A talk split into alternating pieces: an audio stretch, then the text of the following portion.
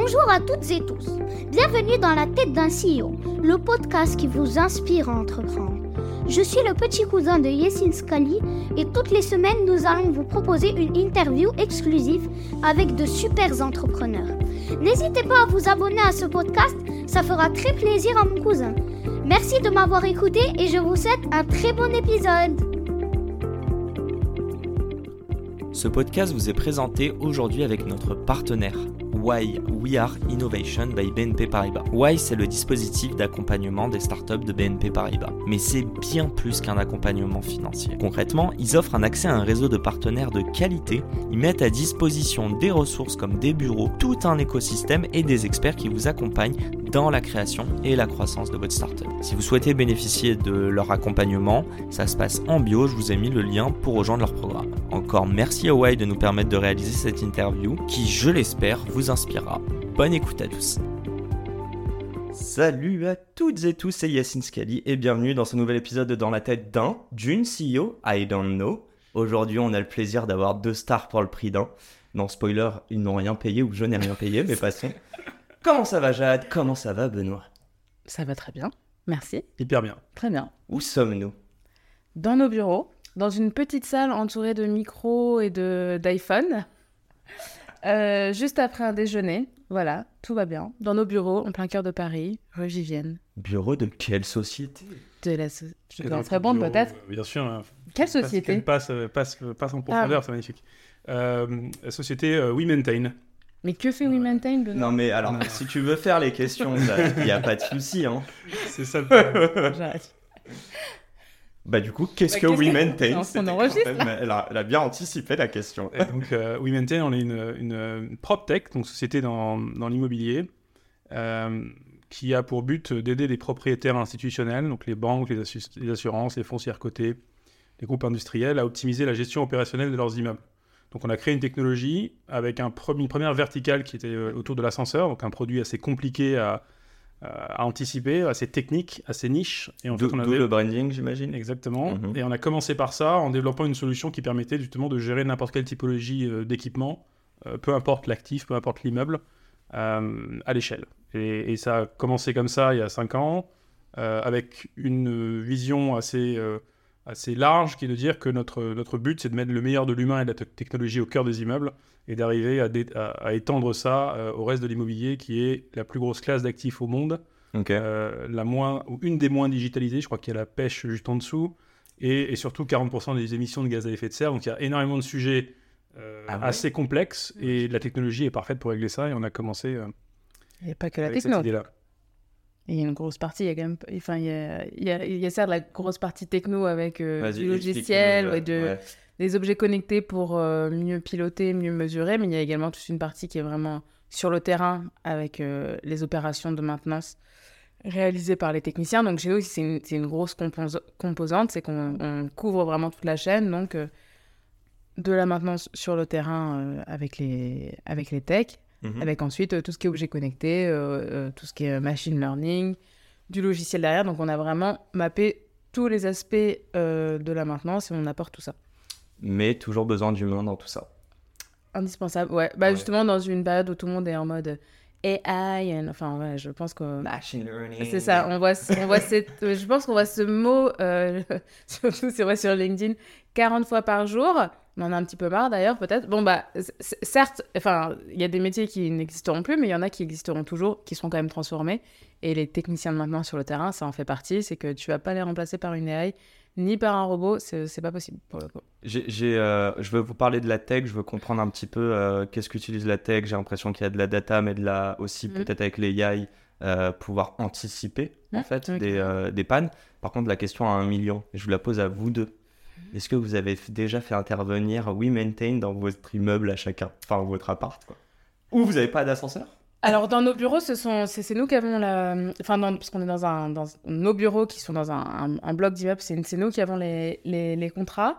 Et euh, non, moi, j'ai pas. euh, j'ai- je l'ai pas euh, aussi locataire, donc j'ai pas mon mot à dire.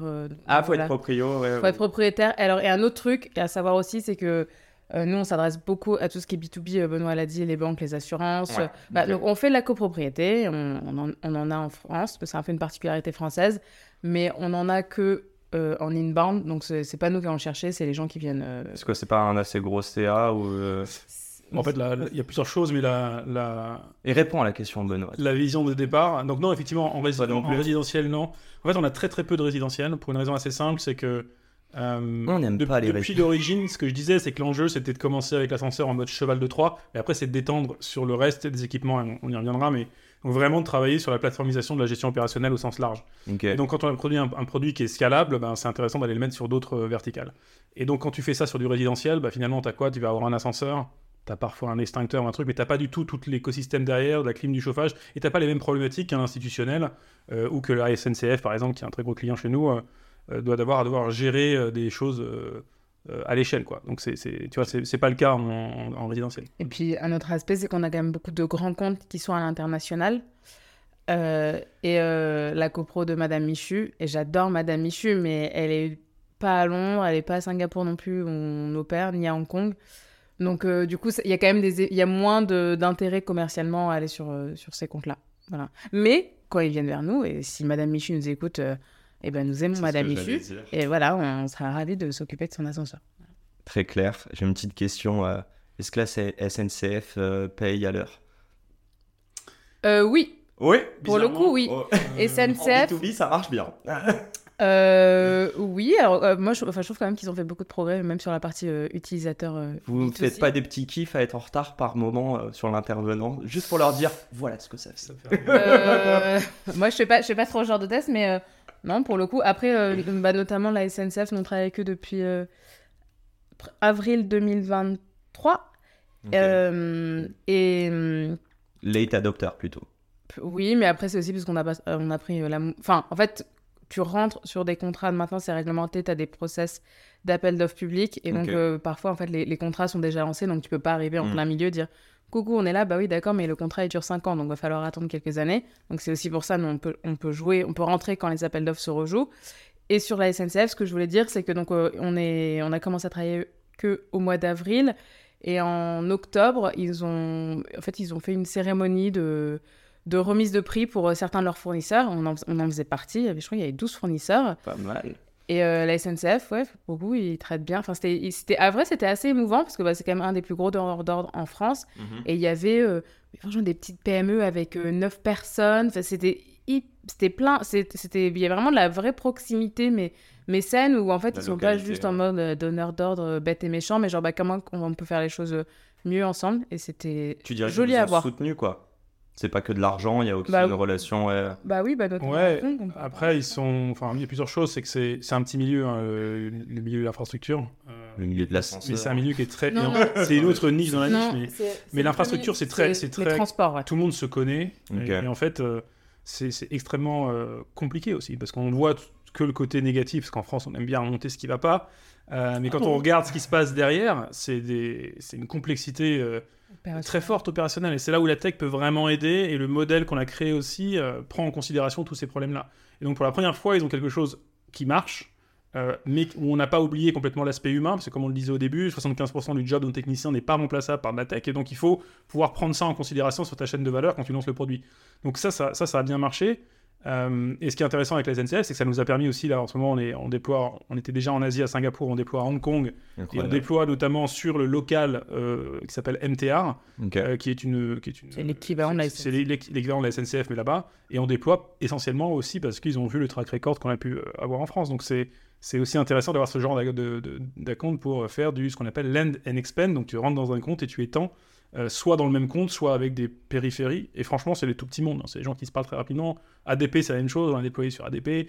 Les aéroports, tout le monde se connaît dans le monde. Et une fois qu'on déploie, bah, ça marche comme ça. Donc c'est ce sont des petits mondes et les gens se connaissent. Et donc c'est un avantage. Vous êtes en marque blanche. On peut pas voir votre logo euh, même Alors- dans un aéroport. Euh, ça va dépendre. Alors, si, Ça dépend si on on a on a deux maintenance. offres. Euh, si on a la partie maintenance, si c'est de la data seule, euh, il n'y a pas de marque, il y a pas de marque qui apparaît. Si Mhm. par contre on a la maintenance, euh, il y a un petit sticker réglementaire où on peut voir. Donc si tu vas à la gare de Lyon demain matin ou, ou la gare d'Austerlitz, tu peux voir où il y a une antenne dans les ascenseurs, par exemple. Gare de l'Est, non? Parce que j'habite à côté. Pas gare de Non. l'Est. Non, non. Ah, Facile. On a la moitié, Et- de, moitié de l'Île-de-France, mais il n'y a pas la gare de l'Est. Bon. Vous le remarquez, bon, normalement j'ai mes notes sur cet iPhone, mais là, il n'y a pas de notes, c'est free flow. Par contre, euh, tout ce que vous dites ne tombe pas dans l'oreille d'un sourd. J'ai envie de parler de tech, j'ai envie de parler des premiers use cases et de ce qui se passe aujourd'hui. J'aimerais parler de vos clients, j'aimerais parler du fait que vous soyez euh, sur des contrats qui peuvent être de 5 ans. Est-ce que c'est un frein ou une opportunité? Donc là, c'est pour moi-même, limite, vous me les rappellerez dans le sommaire. J'ai une vraie question avant ça. Ouais. On termine à quelle heure? Il est 14h08. On... Dites-le moi et 15 je Non, respecterai. eh ben non, moi 52 exactement. Très bien. Voilà. 50, 52. Donc, Benoît, on parce qu'après- papotera toi et moi. Voilà, vous continuerez, vous parlerez du Maroc et tout, il n'y a pas de problème. Voilà, une petite pause et on parle D'où le retard de ce podcast. car Benoît a vécu au Maroc et, et on salue tous les Marocains qui nous écoutent. Bon, Ouais. Revenons à nos moutons. D'ailleurs, j'ai quand même envie de vous poser la question, que les gens se rendent compte. Je ne sais pas si c'est en levée de fonds, en nombre de clients, euh, en nombre de pays couverts, en nombre d'employés, mais euh, qu'est-ce qui s'est passé depuis 5 ans? Et même si vous voulez le chiffrer, peut-être en termes d'impact d'économie de- d'émissions de, gaz à effet de serre, euh, tout ça, tout ça, quoi. Pourquoi c'est stylé We Maintain? Vas-y. Voilà la question. Ouais, bah écoute. Ah bah, on, a, on a chacun notre réponse. Ouais, Allez. c'est- donc on a, bah, si vous donnez des chiffres, on a commencé euh, trois cofondateurs, Ouais. Tristan, Jade, euh, Tristan, euh, qui est pas là aujourd'hui, mais qui est notre CTO, Qu'on salue. Jade et moi. Donc on a, on est, on a commencé à trois. Aujourd'hui, cinq ans et demi après, on est, euh, on a 60, on fait 60%, 60% de nos revenus en dehors de la France. Donc ça, c'est un point, je pense, assez important dans la capacité des startups euh, européennes et françaises à, à aller à l'international et à devenir des, avoir l'ambition de devenir des géants internationaux. Donc ça, c'est un indicateur important. Aujourd'hui, on est plus de 200 personnes. Euh, on a- 200 à Paris? Non, Non. justement dans les, dans les trois euh, Quatre. géographies principales. Donc on a, on a vraiment euh, la France en premier, l'Angleterre, euh, Singapour et Hong Kong qui sont les, les quatre grosses destinations. Dans l'Angleterre, il y a plusieurs villes, dans la France aussi, mais on va dire ces quatre pays principaux. Euh, et puis on est, euh, je pense qu'aujourd'hui, euh, si on- tu parlais de data tout à l'heure, on a certainement plus de données que n'importe quel des, des gros industriels euh, combinés euh, depuis l'origine euh, avec le modèle qu'on a construit. C'est le nerf de la guerre euh, dans votre écosystème, la data aujourd'hui C'est encore, comme on le disait, hein, c'est des écosystèmes, que ce soit l'immobilier ou la partie industrielle ou les concurrents qu'on peut avoir sur cet aspect-là, c'est encore des boîtes qui sont très très loin de ça. Mhm. Mais ce qui est certain, c'est que dans n'importe quel, enfin, il y a un truc qui est sûr, c'est que dans n'importe quelle industrie, les- la plateformisation et la donnée gagnent par rapport à n'importe quel autre modèle. Et donc, je pense qu'il y a, il y a beaucoup de gens qui, dont c'était pas forcément l'ADN aussi d'avoir construit une boîte euh, basée sur la tech. Mais évidemment, euh, les modèles euh, avant l'IA, il y avait quand même du machine learning qui marchait très très bien déjà. Et donc, faire déjà du machine learning d'un bon niveau, c'était une première chose à faire. Euh, demain, avec l'IA, sur, sur la, la capacité de- de- d'impact, ça, va être- ça va être incroyable. Mais ça se construit petit à petit. Euh, on aime bien la stratégie des petits pas, nous pas faire le truc. On va vous vendre toute la plateforme d'un coup parce que il faut d'abord que les gens digèrent. C'est pour ça qu'on a commencé avec l'ascenseur. On a vraiment essayé de, de- de- de rester très focus euh, pour s'assurer que notre go-to-market fonctionne. C'est souvent là où les startups se plantent. Euh, et donc vraiment focus, assurer qu'on était bien, euh, que le- la tech marchait sur une verticale avant d'aller s'étendre sur les autres dans d'autres pays et dans d'autres comptes clients. Répondre à une vraie problématique du coup. Hmm. A le Exactement. go-to-market. Tu, tu voulais surenchérir, Jade? Pourquoi Maintain c'est stylé? C'est ça la question Euh, Cache-toi à jour. Hein. ah, non, non, mais je, je réfléchis.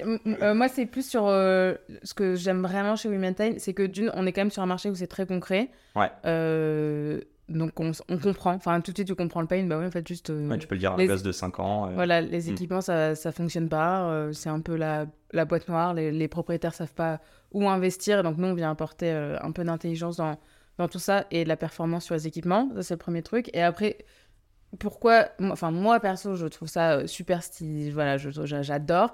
C'est que je- dans nos équipes, il y a une vraie diversité euh, de profils, de métiers. Entre, voilà, je leur disais, les gens du terrain, les data scientists. euh, Enfin, t'as, t'as, tes commerciaux, t'as ceux qui vont faire euh, du conseil euh, aux clients, nos ops. Enfin, t'as, t'as, t'as vraiment plein de profils euh, très différents. Et c'est hyper intéressant. Voilà, moi, je, je trouve Et ça petit- petite dédicace à Saïd, euh, algérien éliminé de la canne. On en a parlé juste avant. Quand je lui ai parlé de ça, après qu'il m'a ramené mon verre d'eau, il, il a quitté cette salle. Je ne sais pas pourquoi.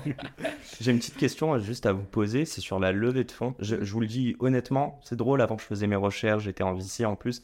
J'en ai aucune idée de combien vous avez levé. Et en vrai, ça m'intéresse moyennement. Ce qui m'intéresse, c'est votre croissance. En 5 ans, c'est l'équivalent de recruter 40 personnes par an. Ce qui représente quoi? 3 personnes par mois pour une startup tech qui a l'ambition de tout péter, Mhm. J'ai presque envie de dire que c'est sain. Est-ce que euh, c'est des questions que vous êtes posées? Tu- Je reprends tes mots, tu parlais de step by step, tu vois, petit à petit. Ouais. Euh, donc voilà, mais j'ai quand même envie de savoir combien vous avez levé. Ouais, bah, on a levé, euh, ça c'est public, hein, tu regardes partout. Bah oui. On a levé 38,8 millions d'euros. Tu peux arrondir ça à 40 si tu veux. dans- mais en, en gros, on a levé. Non, on, nous a sommes levé précis. on a levé 38,8 dans, une, dans, une, dans un écosystème de PropTech qui est encore euh, un peu au début par rapport à beaucoup d'autres euh, écosystèmes. Pensez à Mastéos Pour ce notamment. que j'expliquais tout à l'heure. Et, et notamment, justement, je pense que la- le, le choix de l'equity story est, est- est primordial. Et on le redécouvre maintenant dans une période plus compliquée.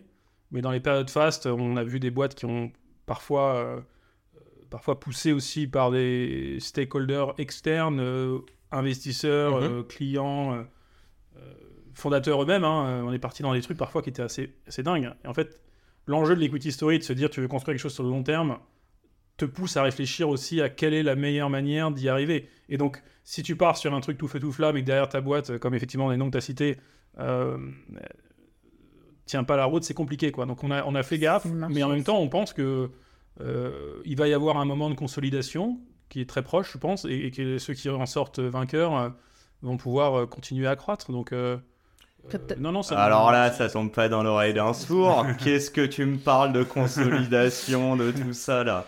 Non, on est au début, euh, le marché a changé. euh, Aujourd'hui, il y a- tu regardes la PropTech, il y a énormément de choses qui sont difficiles. Et donc, euh, on préfère être dans la, la partie des, des boîtes qui, sont, qui regardent ce qui se passe sur le marché. On a fait une première acquisition déjà en 2021. L'enjeu, c'est de regarder comment on peut accélérer avec, une, avec un avantage, donc avec un avantage produit ou autre. Mhm. Donc on réfléchit, on réfléchit produit, client, enfin il y a beaucoup de choses à faire. Moi je suis convaincu que la PropTech euh, viendra dans les sphères de la FinTech, euh, parce qu'il y a quand même, je l'ai dit, c'est la plus grosse classe d'actifs au monde. Ouais, bien sûr. En complètement digitalisé. Mais ça a été compliqué parce que, euh, parce que justement il y a aussi beaucoup d'humains euh, dans l'immobilier. Mhm. Et donc tu peux pas juste dire je vais faire euh, une solution pure SaaS et ça va me permettre de régler tous les problèmes. C'est absolument faux. Euh, donc il faut trouver ce bon équilibre entre la tech au bon moment, au bon usage avec la bonne personne et, et- et surtout la tech pour quoi faire. Quoi? Parce qu'il y a beaucoup de gens qui ont gagné beaucoup d'argent en immobilier pendant des années sans avoir de technologie.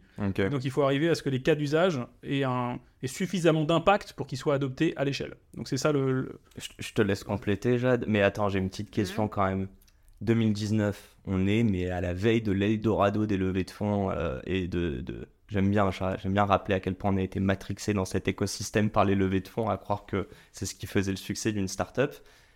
Je vois, tu vois, ton, ton, ton recul vis-à-vis de tous ces choix. Mais la réalité, est-ce que vous avez vraiment intellectualisé ça à l'instant T? Et concrètement, est-ce que vous vous êtes dit, tous ces gens-là, ils vont se casser la gueule au bout d'un moment? Ce Oui. n'est pas sain. Oui, un peu quand même. Non, mais tu voyais quand même des tendances sur euh, des équipes. En fait, enfin, ça recrutait tellement. Enfin, mais je, je- je- je me souviens que les, en fait, les, les gens se- se- s'en vantaient. Euh, tu vois, je recrute, je sais pas moi, des dizaines par mois. Ouais, ils le mettent Bon, dans la bio du, euh, de LinkedIn. Oui, tu vois. Mais, mais en vrai, bon, c'est bien, mais en fait, parce que nous, on a, on a quand même pas mal recruté. Enfin, il y a eu des phases, hein, donc c'était pas Mhm. linéaire. On aurait aimé hein, que ce soit linéaire euh, trois par, euh, trois par mois. Moi, j'aurais adoré. Non, il y a quand même des mois, d'un coup, tu avais 10, 12, 13 personnes. En fait, tu es tout le temps en train de réorganiser tes équipes, tu es tout le temps en train de repenser les outils, tu es en train, toujours en train de repenser les rôles et responsabilités de chacun. Enfin, tu es tout le temps, tout le temps euh, euh, là-dedans. Euh, et donc, quand les gens, enfin voilà, quand des fondateurs euh, étaient dans cette logique-là, en fait, en fait, c'est pas hyper sain, je pense, ni pour toi, ni pour tes équipes, ni pour euh, ton, ton business. En fait, et, je, et je pense qu'il y a une espèce de projection en disant tout est possible, enfin un Mhm. peu le truc euh, euh, entrepreneur. super- American. Ouais, su- non, mais Superman, tu vois, où, Mhm. En fait, bon, bah, un CEO, tu vois, il a que 24 heures euh, dans sa journée. Il faut quand même euh, qu'il dorme, qu'il s'occupe un petit peu de, de lui, d'elle, voilà. Non, mais un, un, enfin, t'as as des choses, tu peux, tu peux pas y couper. Et donc, euh, faut... Je, je pense qu'on on a cru à un moment que tout était possible tout le temps et tout. Faut... Et, et d'une, les équipes de direction n'étaient pas assez matures. Enfin, je pense dans, dans beaucoup de startups, tu vois, et, et c'est c'est pas... euh, Il y a eu une trend, clairement. oui, mais quand un match. Enfin, c'est possible parfois d'avoir un, un directeur da, da, da, à, Mhm. à 25, 26 ans. C'est possible, c'est possible. Quand tout le monde a 25, 26 ans, moi, perso, j'y crois pas trop. Enfin, ça, ça mène à des problèmes, des gros problèmes RH. Ça mène à des gros, gros biais sur euh, tes produits, sur la façon dont tu gères des équipes. Hmm, voilà. Donc Je il faut, euh, il faut plutôt de que ça soit diversité. hétérogène. Ouais, ouais, carrément. euh, ok. Voilà. C'est quoi, euh, si je suis en Syrie là-dessus, demain vous devriez recréer We Maintain ou peu importe une boîte, mais Mm. à l'heure actuelle, c'est quoi le conseil que vous donneriez aux gens qui nous écoutent Euh, Le premier, moi je le donne, c'est posez-vous vraiment la question du financement si vous en avez pas besoin, n'allez Mm. pas toquer à la porte des VC. Mais au-delà de ça, est-ce qu'il y a des petites choses qui, tu vois, vont vous servir sur toutes les autres phases de croissance derrière? Un truc que... Ah ouais. En général, je pose la question à la fin, mais là... Ouais, C'est- Bah, moi ai. il y, j'en ai. il y a le truc pour moi, hein, en dehors du, du sujet qui souvent, je veux devenir entrepreneur, j'ai une idée, comment je fais, etc. Est-ce que je saute le pas, qui est un peu toujours le truc qu'on la martingale. euh, Comment est-ce qu'on arrive à, monter une boîte Moi, je pense que je m'adresse plutôt à ceux qui, sont déjà dans cette logique de je vais le faire et j'ai l'idée, j'y vais.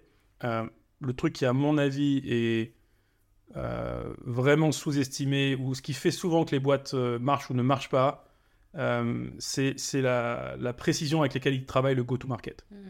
Moi, je pense que c'est vraiment. T'en ouais. as parlé tout à l'heure, on a un peu parlé du fait que tu correspondes à un besoin, Ouais. plus est, il faut qu'il y ait de l'argent, etc. Mais Ouais. c'est quoi ça, le Bah, go-to-market, le ce go- jargon Le, le go-to-market, effectivement, ça peut être un jargon un peu. Le, le truc, c'est vraiment de se dire concrètement euh, comment j'ai mon premier client, comment j'ai mes 10 premiers clients et comment j'ai mes 100 premiers clients, en ayant des- un peu un coup d'avance comme aux échecs, en disant je, je réfléchis à comment je vais réussir à euh, intégrer mon produit et faire que ça fonctionne. Ce que je te disais tout à l'heure sur l'immobilier résidentiel, Mhm. euh, si tu regardes l'exemple de Paris, tu as 88 000 immeubles à Paris, la moitié c'est du résidentiel. En fait, quand tu regardes ça et que tu fais, euh, as des, des, des devs et des jeunes qui sont en quittés de départ et qui balancent euh, de la pub Google, on, est, on arrive à avoir une, euh, du 50% de leads qui débarquent du résidentiel. Si t'as pas réfléchi à ton go-to-market par rapport à ce que, ce que je disais tout à l'heure, en fait, tu vas planter ta boîte tout de suite parce que tu vas faire que euh, du, de la copro qui sont avec un, deux équipements. Il n'y a pas du tout le pro- le- le- la, la- la- la projection possible avec le produit. Et en fait, tu te plantes. Et il y a énormément d'ailleurs de PropTech qui se sont plantés là-dessus, euh, qui sont allés très fort sur ce- cette partie volume. Mhm. Euh, sauf que quand tu réfléchis vraiment à, à comment je vais aller euh, étendre mon produit dans le compte client, euh, tu te rends compte que ça marche pas. Euh, quand tu es en B2B, par exemple, hein, c'est une stratégie, euh, heureusement qu'on n'est pas parti sur le résidentiel à Paris. Donc vraiment, cette, cette partie, comment est-ce que, euh, au-delà de se dire, bien sûr, j'ai un marché, il existe, il y a un vrai marché, je peux créer un vrai produit, Mhm. euh, j'aurais fait un vrai business, ça c'est quand même des choses qui sont la base, mais qui, qui, entre 2019 et 2021 n'ont pas forcément été toujours le cas. Mais donc ça, ça, ça me paraît un prérequis. Mais par contre derrière, je pense que le truc le plus important c'est ça, c'est bosser ton ton go-to-market, combien j'ai, enfin, qui, je vais chercher quel client concrètement, à quel moment et comment je fais pour déployer cette partie. Je, je pense qu'il n'y a pas de secret sauce, mais concrètement, c'est quoi? Vous avez pris votre téléphone, vous avez commencé à appeler des potentielles personnes qui seraient dans le besoin? C'est quoi le. Hum, Pour le coup, nous, on connaissait, enfin nous aussi parce que Benoît venait de l'industrie au début, donc on connaissait bien le, les problématiques euh, clients. Mhm. Et euh, assez rapidement, nous on s'est dit, bah voilà, qui sont les propriétaires qui ont du patrimoine? Et non, en effet, pas juste euh, un, un immeuble. Donc, comment on a fait au début Euh, Oui, en effet, au dé- euh, on a beaucoup approché. Moi, j'ai beaucoup approché en direct euh, sur LinkedIn, où j'allais voir, voilà, les, Meilleur pa- les, outil. pa- les pa- bah, merci LinkedIn, les meilleurs patrons, euh, les meilleurs patrons, les patrons de l'immobilier, des banques, des assurances, et je leur ai écrit, vu qu'on avait, on connaissait bien le pain et que la solution était pertinente, Mhm. assez rapidement, on a eu Des retours. des retours, des rendez-vous. Euh, et après, un bon d'un moment, bon, il fallait. Nous, on a quand même des cycles de vente assez longs. mhm. Euh, et c'est ce que j'expliquais, il faut arriver au bon moment du, du contrat.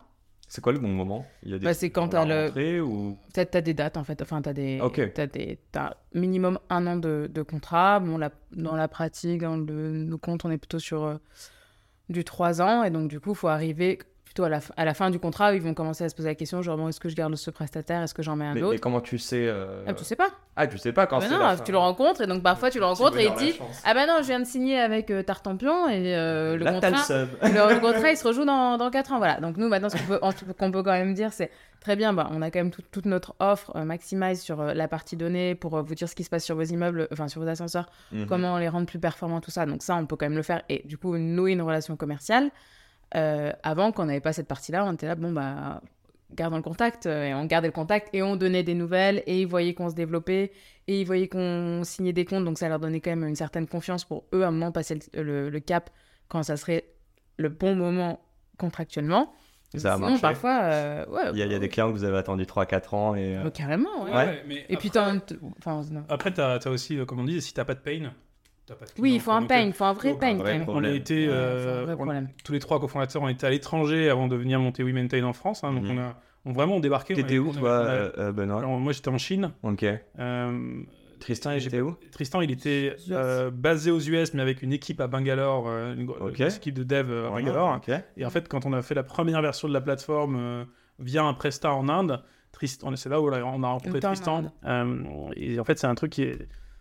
Ça s'est fait un petit peu euh, euh, par sérendipité, j'ai envie de dire. Mais on était à l'étranger, et donc quand on est rentré en France pour lancer la, la première version du, du- du produit, on connaissait aucun client. On s'est dit, en fait, c'est aussi euh, un test intéressant euh, sur un marché où euh, on n'a pas de réseau spécifique. Euh, Mhm. Si le produit est bon, les clients l'adopteront.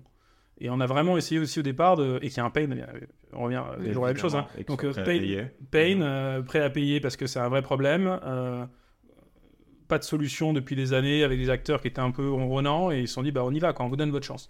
C'était ça que c'était ce qu'on essayait d'avoir et on a des très gros comptes qui ont assez rapidement euh, fait aussi le, le jeu, jouer le jeu et on leur a dit aussi l'autre truc c'est qu'on est les premiers à lancer cette solution. On n'est pas dans la logique de j'ai un américain qui a l'idée, euh, le chinois la copie et l'européen la régule. On a pris les devants.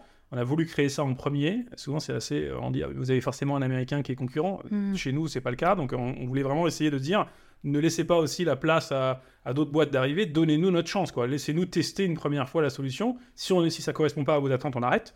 Euh, mais on a eu la chance de pouvoir avoir le pied à l'étrier assez rapidement sur des grands comptes euh, dès les premiers, euh, premiers mois de la- de l'aventure. Ça, ça a été euh, génial. Vous, vous avez très bien introduit le, Vous suivez très bien le sommaire. Bravo.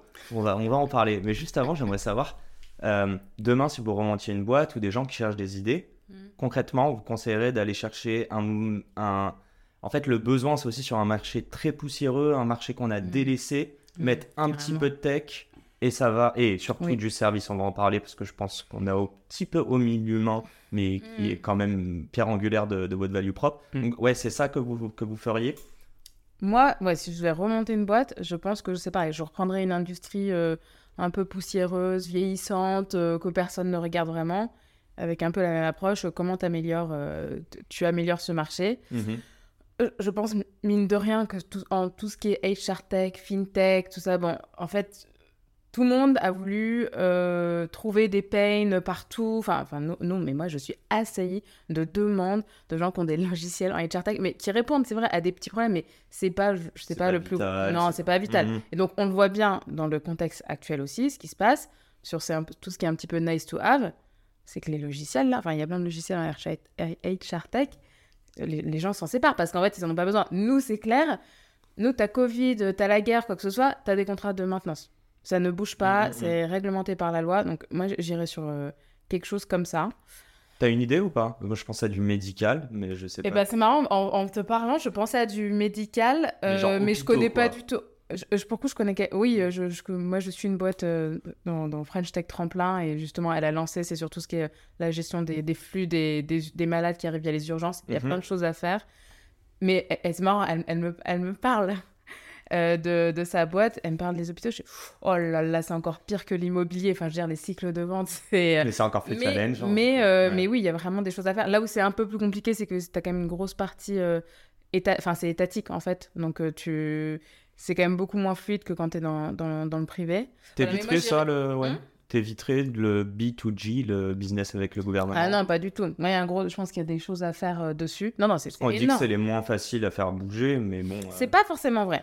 Franchement, ça dépend. Non, non, parce que quand en privé, tu as, quelque... cho- quelqu'un qui n'a pas envie de bouger, qui veut pas remettre en question son mode d'achat, il le fera pas. Mhm. Alors que dans le, privé, dans le public, quand tu as des gens qui, qui veulent bouger, ils savent très bien que tu as les caps des euh, achats innovants, ils savent très bien qu'ils peuvent favoriser l'innovation. Voilà. Et moi, personnellement, c'est un de mes petits combats un peu, c'est que je suis rentrée au bord de France Digital, qui est l'organisation qui rassemble tout l'écosystème de l'innovation, et j'ai été élue en disant, moi, je veux améliorer les relations grand groupe startup et bouger la commande publique. La commande publique, c'est 14% du PIB, c'est c'est ridicule sur ce qui est passé aux startups.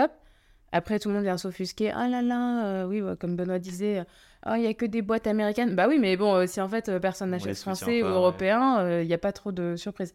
Ouais. Donc, euh, moi, c'est un, ça, voilà, ça, c'est le, le- le gros truc. Et quand, pour le coup, on a, nous, parfois, ça nous arrive, hein, des acheteurs publics qui jouent pas trop le jeu et tout. Ah, mais j'ai pas de problème à le dire. Je, je, je leur dis. Je- je- Me fais pas perdre mon temps euh, si tu veux pas. Ou...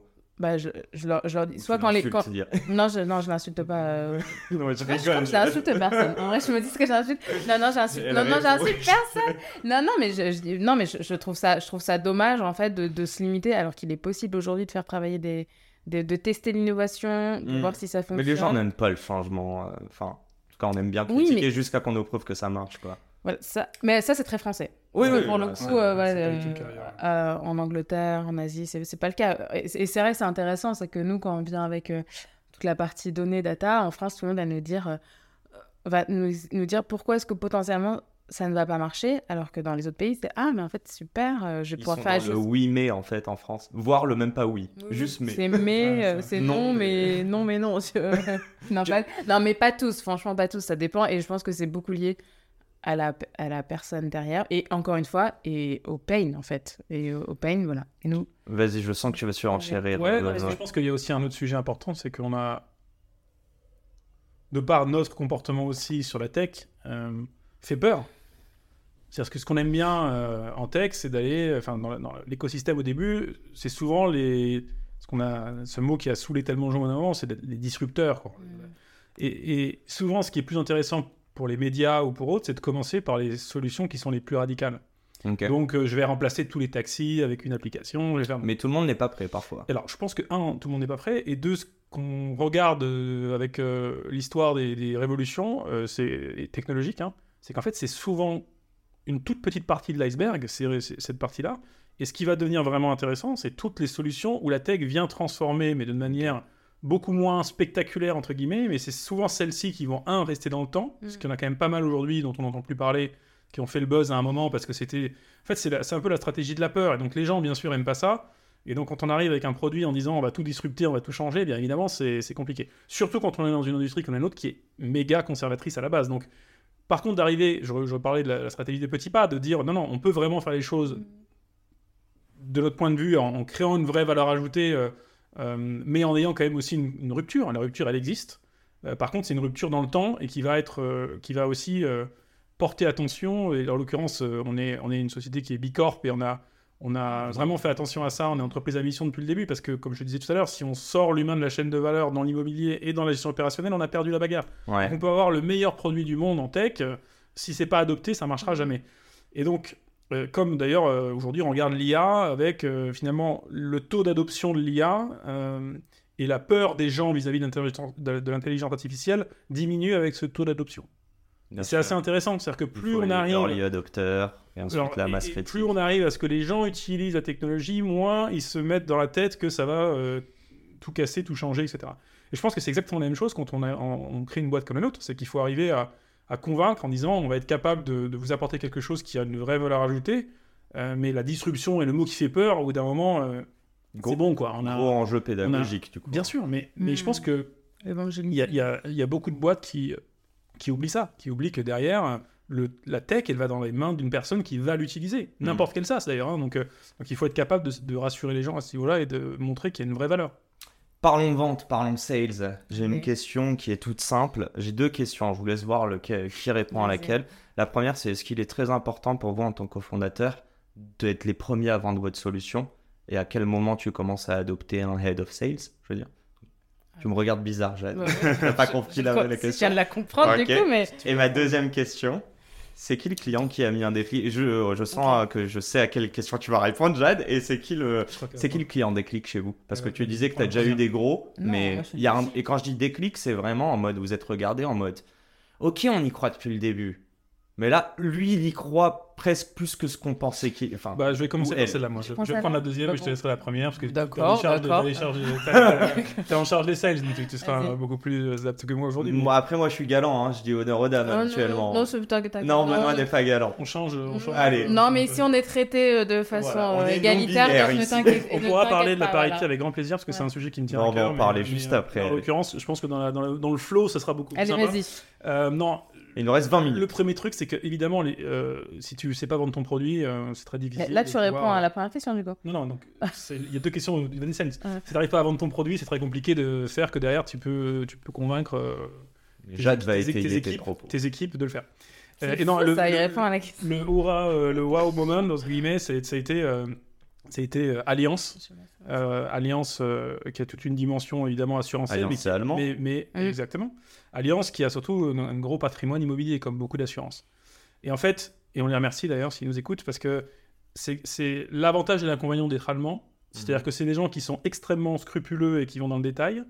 Mais le gros avantage de ça, c'est que le jour où ils nous donnent la chance de faire un POC, ils vont être aussi scrupuleux et aller dans le détail quand ça marche et quand ça marche pas. Donc quand ça marche, ce qui s'est passé, c'est qu'en fait on avait fait un POC sur quatre immeubles et qu'ensuite ils nous ont passé tout leur patrimoine parisien.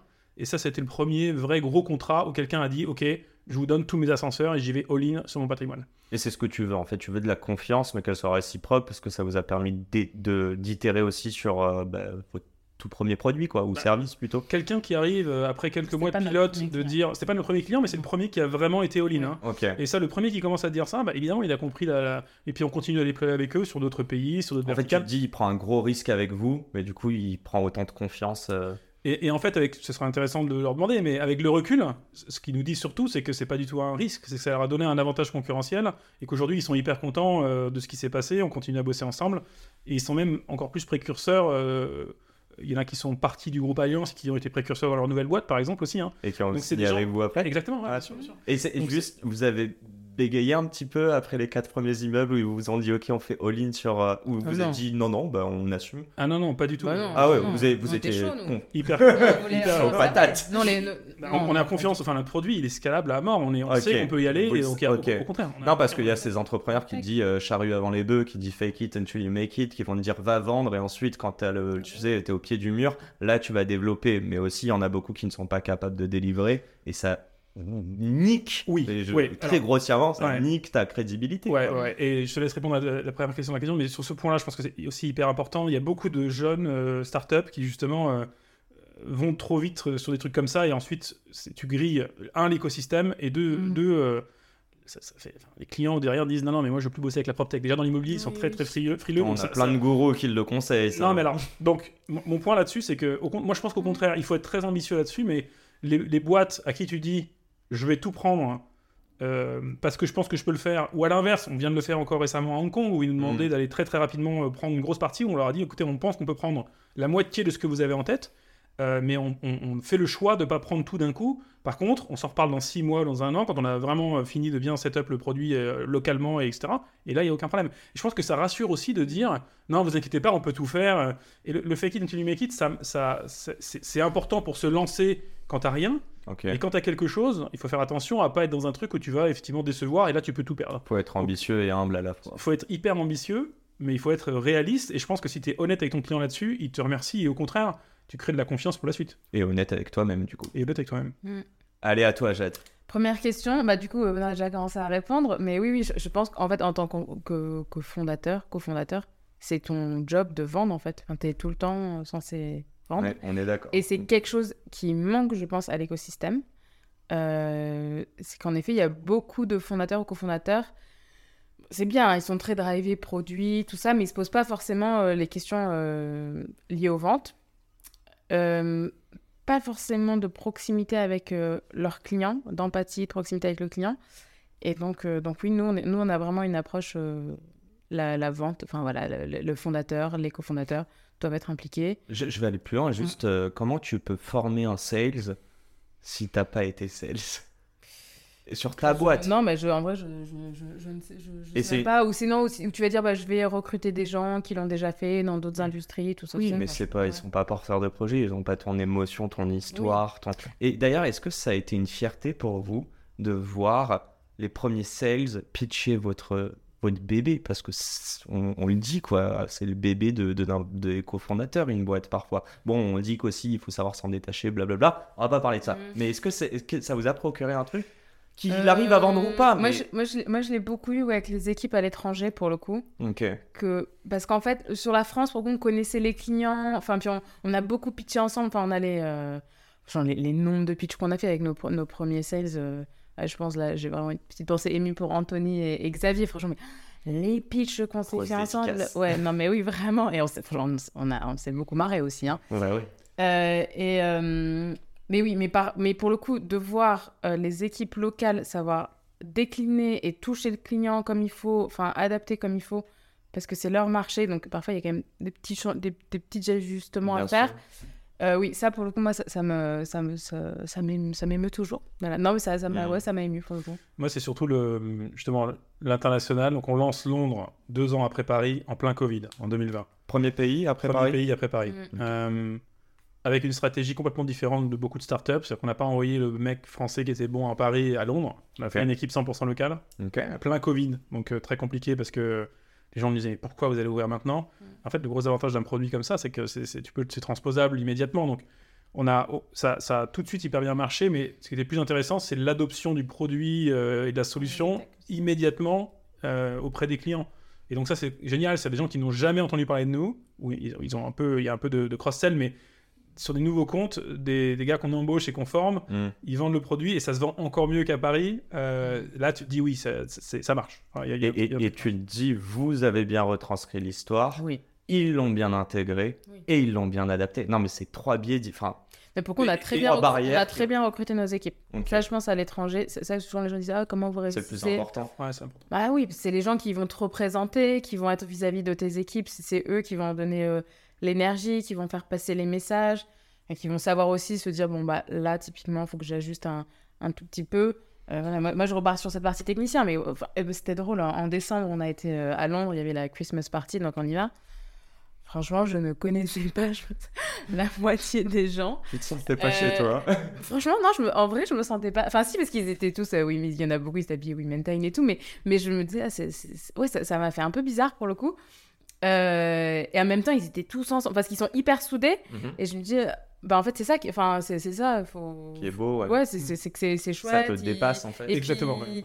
Ils représentent. Puis je les voyais, ils étaient contents de se voir. Et... Ils étaient bourrés après, mais.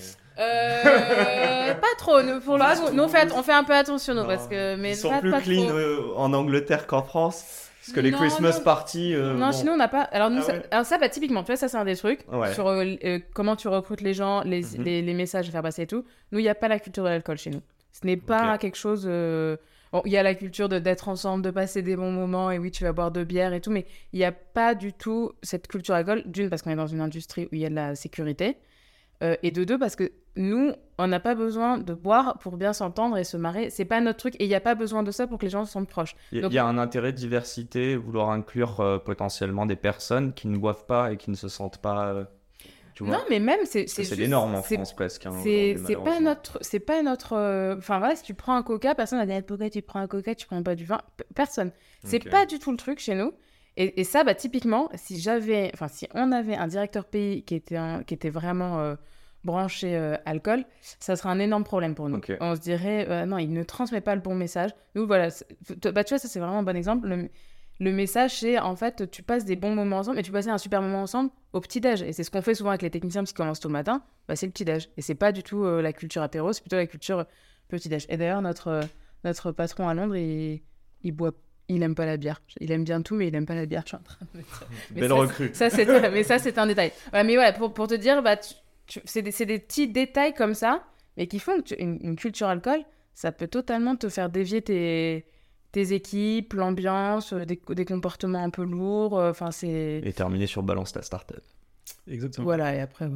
Bon, je, je, je- j'avance parce que euh, là j'ai mal tenu le temps. Euh, il ne reste pas là. beaucoup de temps et j'ai quand Ouais. même envie de, vous poser pardon, les questions perso. On n'a pas trop parlé de tech et on a quand même dit que c'était vraiment donc le nerf c'était de la collecte de la data. Moi je veux comprendre une chose. Mm. C'est ça? Et il y a ça, mais il y a aussi cette partie, il y y a cette énorme partie-là, mais il y a Et de la modélisation ou, Sur la, sur la tech, il y a ça, mais je, je- nous, nous, toute notre tech, elle a pu être construite justement grâce aussi aux techniciens qui ont remonté de l'information métier-terrain, qui ont aidé à modéliser les choses. C'est c'est pas juste nos data scientists euh, tout seuls euh, dans leur coin. voilà. Donc c'est la récolter, l'ingérer et la... Et, ouais. euh, et ouais, et l'expertise Et métier du, ter- du, du terrain. Bon, ah, ma vraie question, elle est sur l'humain. Mm. Euh, Il y a deux questions dedans. Il y a un peu, euh, vous, vous êtes obligé d'avoir des techniciens. Donc, tu disais que 75% du job reste humain. On est d'accord Mm. Si j'ai bien C'est bien. Et en même temps, ça va, j'écoute. Bravo. Et en même temps, tu disais aussi, je crois que c'est toi, Jade, qui disais ça tout à l'heure. Ou non, peut-être toi, euh, Benoît. Bon, bref, désolé. Là. Un des deux. Vas-y. Un des deux, ça qu'on va. a dit? Qu'est-ce qu'on a 100% de réussite. Euh, Qu'est-ce que l'un de vous deux disait? Oui, euh, que parfois ils sont pas assez proches des clients. J'ai l'impression que vous êtes hyper proche de vos clients. Je vais aller plus loin.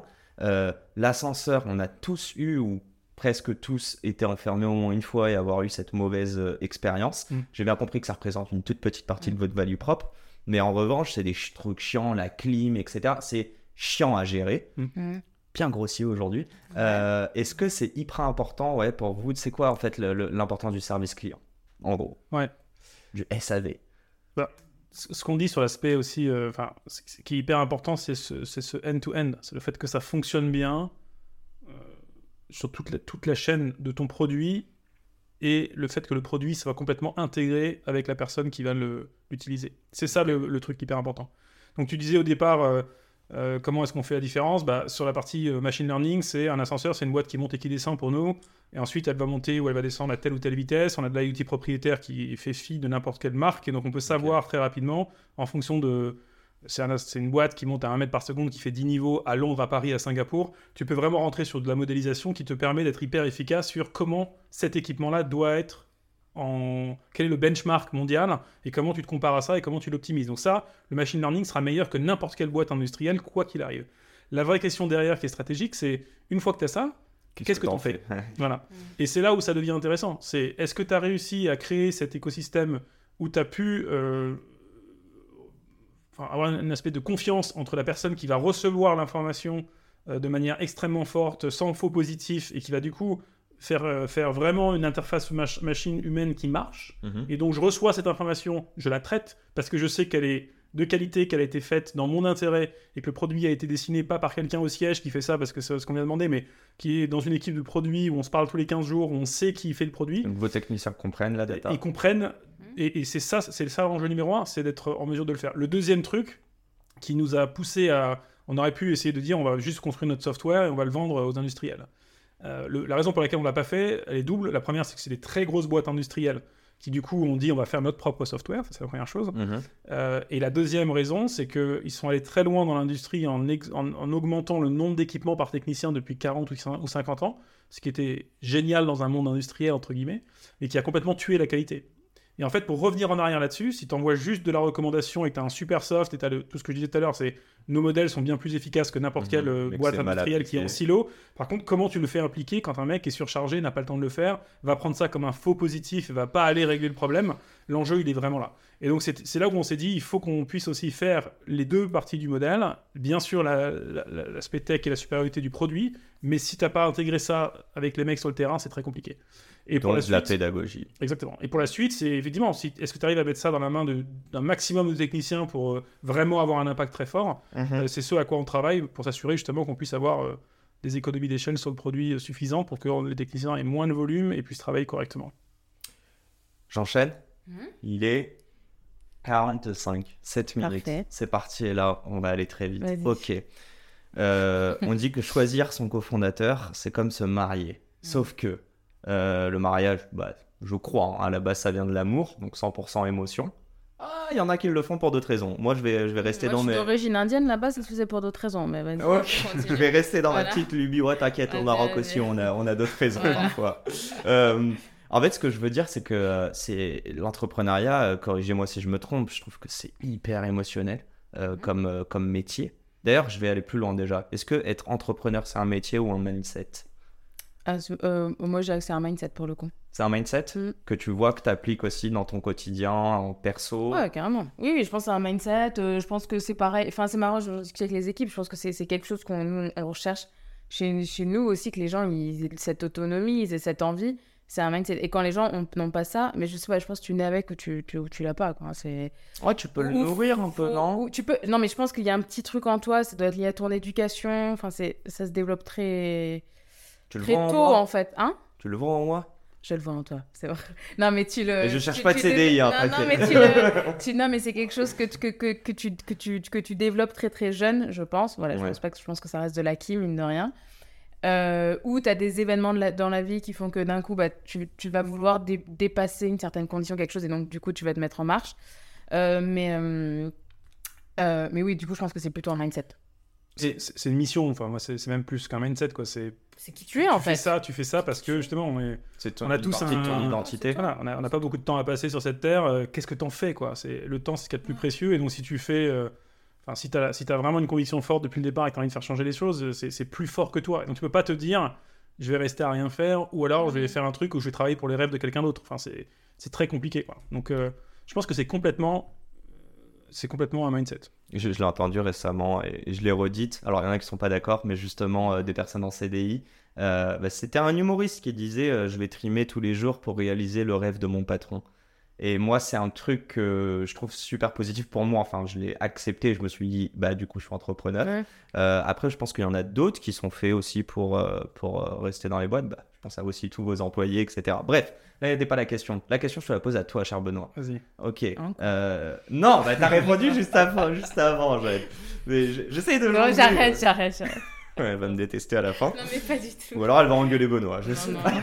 Non, la question est simple. C'est quoi la question que toi tu veux, tu t'es posée euh, lorsque tu t'es associé avec Jade et avec Tristan, Euh, qui peut-être est une question similaire de demain euh, si tu te maries ou si tu t'es marié. Tu vois ce que je veux dire? C'est euh, Jade sort d'ici. non, non, non, pas du tout. Enfin, on en a énormément parlé tous les trois. C'est ce qui a, ce qui a fait la, la- la culture derrière de We Maintain. On pourrait faire un épisode que là-dessus parce que c'est une très grosse force dont on n'a pratiquement pas parlé aujourd'hui. Mais c'est qu'est-ce qui fait que j'ai pensé que ça marcherait? La première chose, c'est la complémentarité. Moi, j'aurais pu monter cette boîte avec des potes de promo. Je pense très sincèrement qu'on aurait peut-être été beaucoup plus efficace sur les premières années de la boîte parce que tu te connais, tu as les mêmes réflexes, etc. Mais après, si tu veux vraiment créer une boîte sur le long terme, au bout d'un moment, tu as une espèce d'inertie, euh, tout le monde pense pareil, machin, et là, tu deviens, ça devient très compliqué, tu te mets sur la gueule parce que tu as les Mhm. mêmes sujets, les mêmes centres d'intérêt, les mêmes compétences. Et donc, vraiment, la, la première chose, c'est la complémentarité, de voir qu'il y avait des gens qui étaient bons, que ce soit que Tristan ou. Jade dans leurs domaines respectifs, qu'on Mhm. soit vraiment complémentaires. C'est la première chose. Et la deuxième, c'est c'est quelque chose de plus irrationnel. C'est le, euh, c'est quand tu rencontres quelqu'un, euh, tu as ton cerveau, euh, le deuxième ce- c'est là. cerveau, et t'es là. T'as t'as le rationnel en disant, ok, ils sont complémentaires et on, on est clair qu'on aura nos, nos précarés et nos compétences et on se fera confiance là-dessus et on pourra aller beaucoup plus loin. Euh, mais il y a un moment où tu te dis, est-ce que j'ai envie de. Tu en parlais d'émotion tout à l'heure, ou le- l'envie de l'entrepreneur. Est-ce qu'en face, de, de- je sens la même passion, la même envie Et est-ce que je me dis euh, que, je, que je vais pouvoir faire une aventure avec eux? C'est Et- important de le gut feeling et je trouve qu'il y en a beaucoup qui n'arrivent pas à l'écouter. Est-ce que vous pensez que c'est parce que c'est des gens qui n'ont pas forcément confiance en eux? Tu sais, on a beaucoup des croyances, mais je trouve que ton gut feeling, la manière dont tu réagis, il y a des gens que tu rencontres, tu le sens ou tu le sens pas. C'est clair. Et il y en a qui veulent pas s'écouter. mais je pense que tout le monde là, c'est-à-dire que c'est commun à chaque être humain. C'est le fait de C'est une dire, réaction intrinsèque. euh, t'as- tout le monde a un, Oui. un sentiment et un besoin, c'est universel. Mais la question, c'est de s'écouter. Et c'est pareil que moi, je suis quelqu'un d'assez rationnel euh, par principe. Et je pense que avec, avec l'entrepreneuriat, etc., c'est c'est quelque chose qui m'a. J'apprends beaucoup plus à m'écouter. Ok. euh, et, je- et souvent, je pense que les bonnes décisions, elles viennent de là. Sans savoir les expliquer à et c'est ça qui est très compliqué, parce Mm. que tu vas expliquer à ton board, que t'as- je sais pas, je veux aller là, et c'est mon gut feeling, et je pense que c'est ce qu'il faut faire maintenant. Et ils vont chercher tous les aspects rationnels en disant, mais non, il y a toutes les raisons pour lesquelles ça ne va pas marcher. Mm. Et ça, c'est très compliqué, mais, mais je pense qu'il faut. euh, Aujourd'hui, c'est peut-être 50-50 euh, dans les décisions, et, et- et c'est quelque chose sur lequel j'ai vachement évolué. Jade, vous prenez les décisions à trois et de manière unanime à chaque fois ou euh, comment ça se passe? On prend une décision à trois. Euh, maintenant, même un peu, un peu plus, parce qu'on a quand même notre équipe de direction derrière. Enfin, avec, avec- vraiment avec nous. Et je pense que sur les sujets, on ne fait pas de, forcément de distinction aux fondateurs et équipe de, de direction. Euh, comment ça se passe? Bon, bon, Après, on a toujours... Nous, on a vraiment la culture de, de s'écouter, de se parler. Il n'y a pas eu de, de rupture, de... il n'y a pas de... Jamais d'animosité, pardon? Le projet est au-dessus de vos... En fait, on, se respecte vraiment. Enfin, on se Ouais. respecte vraiment. Quand il y en a un qui se sent pas trop, qui a pas, bah, on s'en, on s'en parle. Euh, Donc, pour le coup, je pense qu'on, voilà, on a, on n'a pas de mal non plus à, à un peu parler de nos émotions, de comment on, se, on se sent. Euh, donc non, enfin, il n'y a, jamais eu de moment de, de blocage. Après, il y a une vraie confiance. Donc parfois, quand il y en a un qui est pas d'accord, qui dit bon bah essayons et puis on verra, euh, on verra. Enfin, je pense qu'il y a, un il y a une, ouais, il y a quand même une vraie, euh, vraie confiance à, à ce niveau-là. Ouh là là, c'est la dernière question. 51. Vas-y, allez. Ouais, je voulais la poser à... Ouais, je te la poserai après, au pire, Jade, elle partira, c'est pas grave. J'ai quand même une question à vous poser, à vous deux. Euh, on dit que l'entrepreneuriat requiert de la folie, et on dit que la folie Mhm. vient souvent d'un trauma. Est-ce que vous êtes capable de Ah. voir euh, si vous avez eu un trauma dans votre vie plus jeune, des croyances qui vous ont poussé à mettre ce sens tout en haut de la pyramide de Maslow, là, et devenir un peu fou, et du coup entrepreneur? Allez, Jade, Euh, ouais.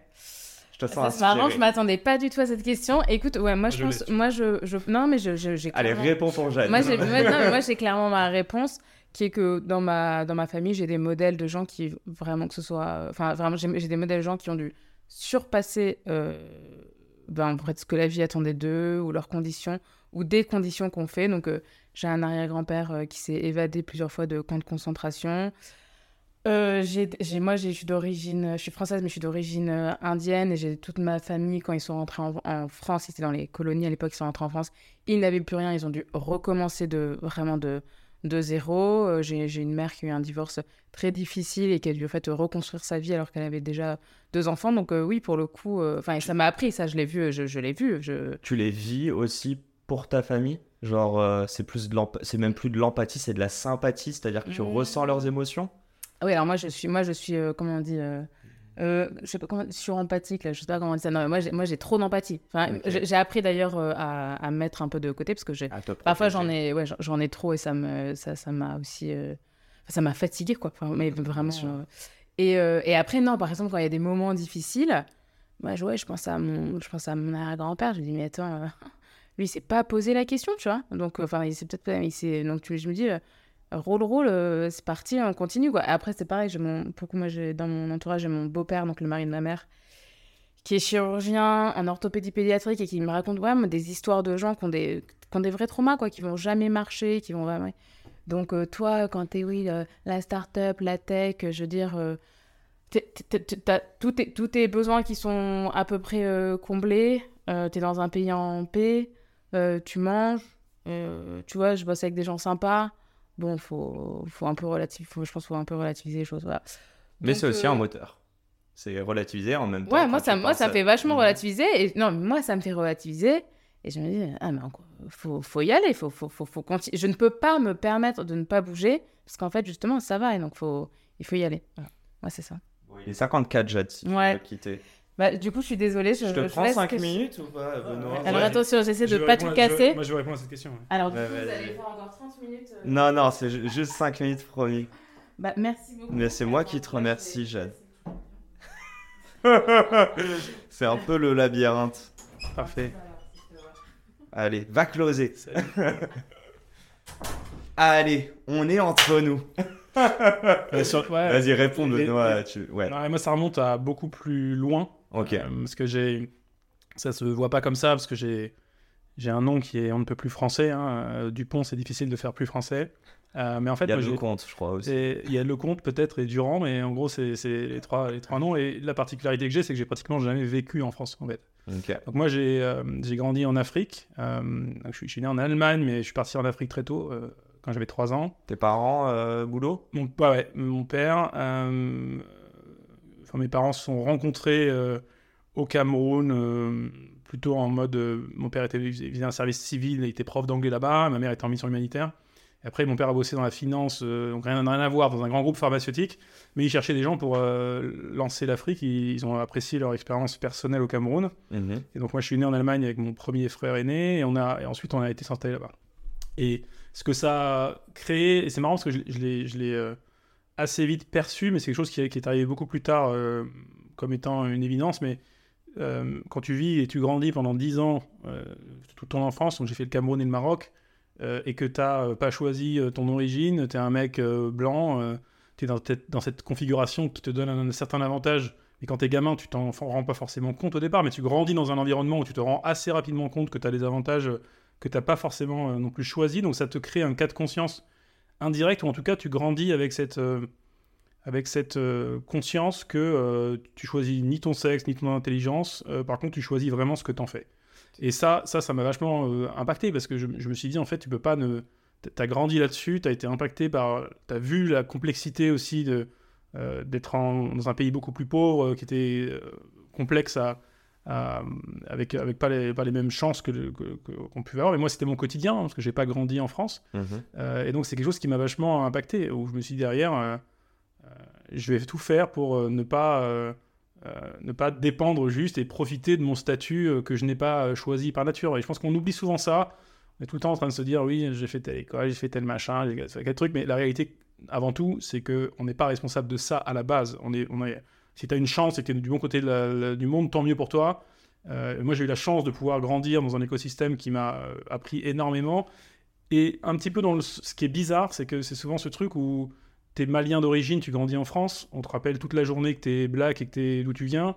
Euh, moi, je suis le cas inverse, où en fait, t'es es blanc, grandi en Afrique, où t'es dans une logique où, où tu te sens assez mal à l'aise dans l'écosystème parce que t'es dans t'es dans le truc inverse. C'est-à-dire que moi, je, je, je match les codes, entre guillemets, physiquement, et, en- et à l'intérieur, j'ai rien à voir avec ça, mais c'est très... C'est beaucoup plus rare comme profil, mais je trouve que c'est c'est ce qui me drive aussi au quotidien et qui m'a permis de prendre conscience assez rapidement que euh, justement un peu ce que disait Jade, j'ai pas le j'ai pas le choix de ne rien faire de ma vie et de juste profiter de ce statut là quoi. C'est c'est pas qui je suis et et euh, en tout cas et puis ça me ça me nourrit vraiment. Ça me je trouve ça intéressant Euh, et, et les trucs de, de dire que la, la différence est un est un problème qu'on entend en permanence et de plus en plus euh, dans pas mal de sociétés en Europe. euh, Mmh. faut envoyer un peu plus de gens à l'étranger et, et se frotter à- aux personnes qui sont différentes et on se rendra compte à quel point c'est riche.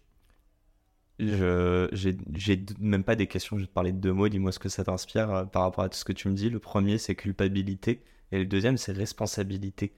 Est-ce que, ouais, t'as culpabilisé de ta condition? Est-ce qu'aujourd'hui, tu te sens responsable dans ta vie de, de, de laisser une trace, retranscrire, faire quelque chose Ouais, alors je vois pas ça du tout comme de la culpabilité, mais j'ai, euh, je pense que beaucoup de femmes euh, peuvent dire le syndrome de l'imposteur, qui est souvent un truc qui est un peu féminin euh, dans le principe. Moi, je le ressens plus dans cette, dans cette, dans l'exemple que je donnais. hein.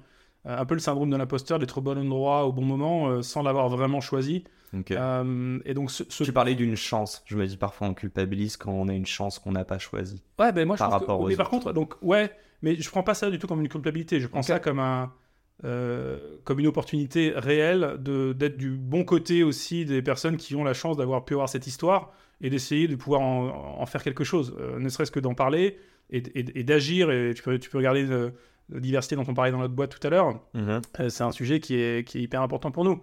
Euh, je suis impliqué sur plein d'autres sujets euh, euh, pour l'égalité homme-femme, qui est un autre truc très important. La parité. Bah, pas- Ah bah non, en essentiel, mais. Pour ce matin, ton petit-déj, du coup. essentiel. C'est c'est- c'est 50% de l'humanité. euh, Ouais. On en parle. euh, Enfin, c'est- pour moi, c'est même pas un sujet dans le sens où euh, c'est 50% de l'humanité. Point. Enfin, sais- c'est factuel. Donc, au bout d'un moment, quand on commence à justifier que oui, mais dans certains écosystèmes, c'est normal que pour euh, les compétences, machin. Non, enfin, non, c'est juste. C'est pas normal. Ça a été prouvé aussi scientifiquement que quand tu as un équilibre, euh, et on fait partie des 15% de startups avec, des femmes avec une femme cofondatrice, hein, euh, quand as. Et moins qui ont levé. Quand et bien sûr. Et quand, quand tu as un, un comité de direction avec 50% de femmes, euh, c'est 6% de marge nette en plus, c'est prouvé over and over. Enfin, tout- Vous êtes en parité euh, sur le board? Ouais Et alors, par contre, alors, sur, sur le conseil d'administration de la boîte, non, ça c'est un vrai sujet, parce que dans les fonds, on ne contrôle pas, euh, malheureusement. Ah oui, euh, bah oui, qui va être euh, ça- appointed et ça, c'est un énorme sujet, et, et, Benoît, il est 15h. et on voudrait vraiment y arriver. Ouais. T'as un call là?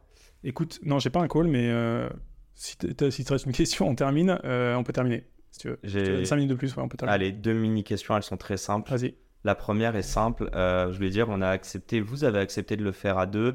Euh, pourquoi? Parce que Jade est souvent en public... plé- Oh bon, est souvent dans les podcasts, quoi. Ouais. Ah, J'en perds mes mots. Et justement, j'ai voulu expliquer que je ne veux pas Jade parce que c'est une femme, mais parce qu'elle va pouvoir aussi en inspirer. En revanche, je voulais voir d'ailleurs la différence de tempérament, on l'a vu. J'ai Ouais. une question à te poser à toi. Ouais. Est-ce que c'est dur de cofonder une boîte avec une meuf? Est-ce que tu l'as ressenti? Est-ce qu'il y a des choses est-ce qu'il y a des gens à qui t'as même plus voulu donner l'heure parce que t'as as, vu des choses qui t'ont fait du mal? En fait, moi, je pense que c'est euh, complètement l'inverse. Je pense que c'est très dur. Euh, en tout cas, c'est comme ça que moi je le ressens. C'est quand tu es dans un écosystème où il y a que des mecs, au bout d'un moment, as, en dehors du truc où c'est souvent des potes de promo qui montent des boîtes ensemble, donc tu as cet effet, je te dis, euh, mise Entre en con- concurrence entre eux, on se prend la tête parce qu'on a les mêmes compétences, donc on va être se bagarrer. Alors que là, je vais pas aller challenger Tristan euh, sur le choix du back-end euh, pour la boîte. On, on est, on se fait confiance et, et- et ça marche. Mais le phénomène qui a été pas mal déployé aux États-Unis, sur le- il y a eu un très bon bouquin là-dessus qui s'appelle Brotopia, qui montre justement aussi le- les travers quand tu mets une seule catégorie de personnes ensemble, mais ça vaut pour les femmes. Quand t'as que des femmes qui se mettent ensemble dans un écosystème, ça marche pas.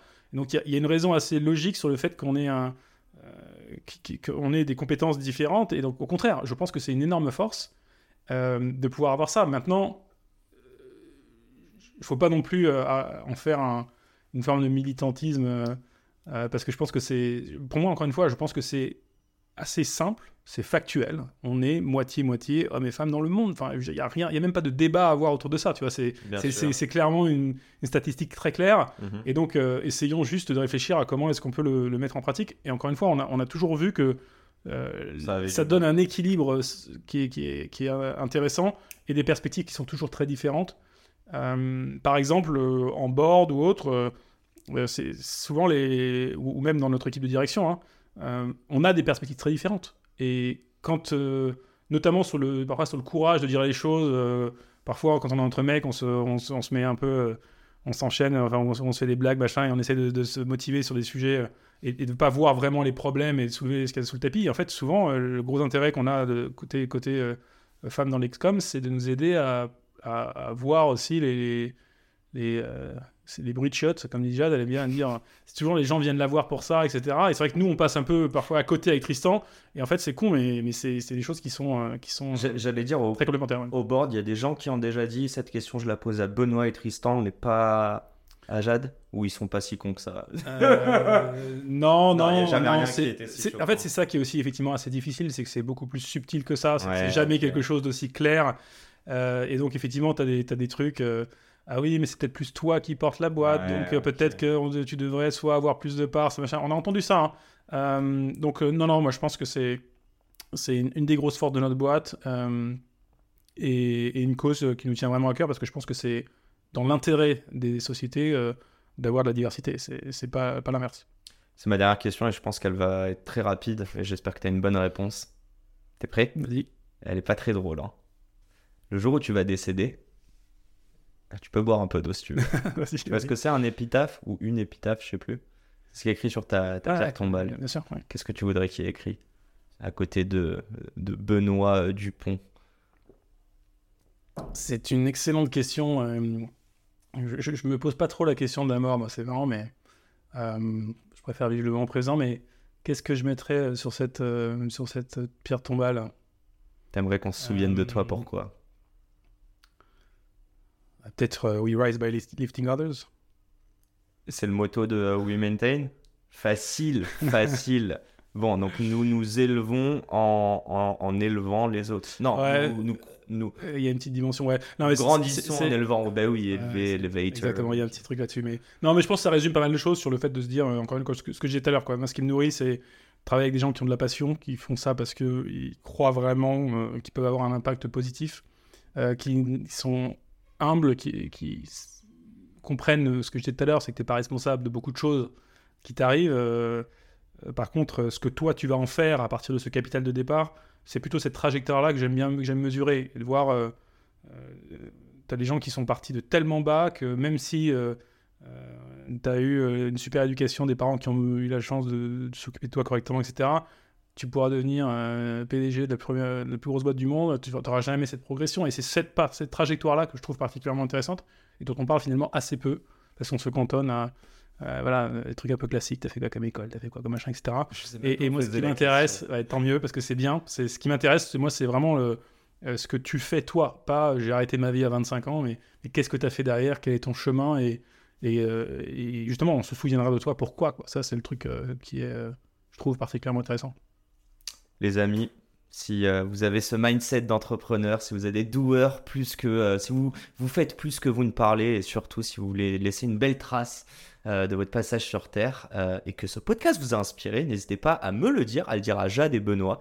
Et moi, j'aime bien terminer avec ça, mais un grand merde, car on a été bien grossi aujourd'hui. Grand merde à tout le monde. Euh, force à vous dans vos projets et à très vite pour un nouvel épisode. Un grand merci Benoît et merci à Jade qui est partie, mais qui nous écoute à l'heure actuelle, j'espère. Merci beaucoup à toi. Ciao, ciao. Et c'est la fin de cet épisode. Si cet épisode vous a plu, n'hésitez pas à nous soutenir en nous mettant 5 étoiles sur les plateformes, en vous abonnant évidemment et en nous laissant des commentaires. Hâte de vous retrouver la semaine prochaine. Ciao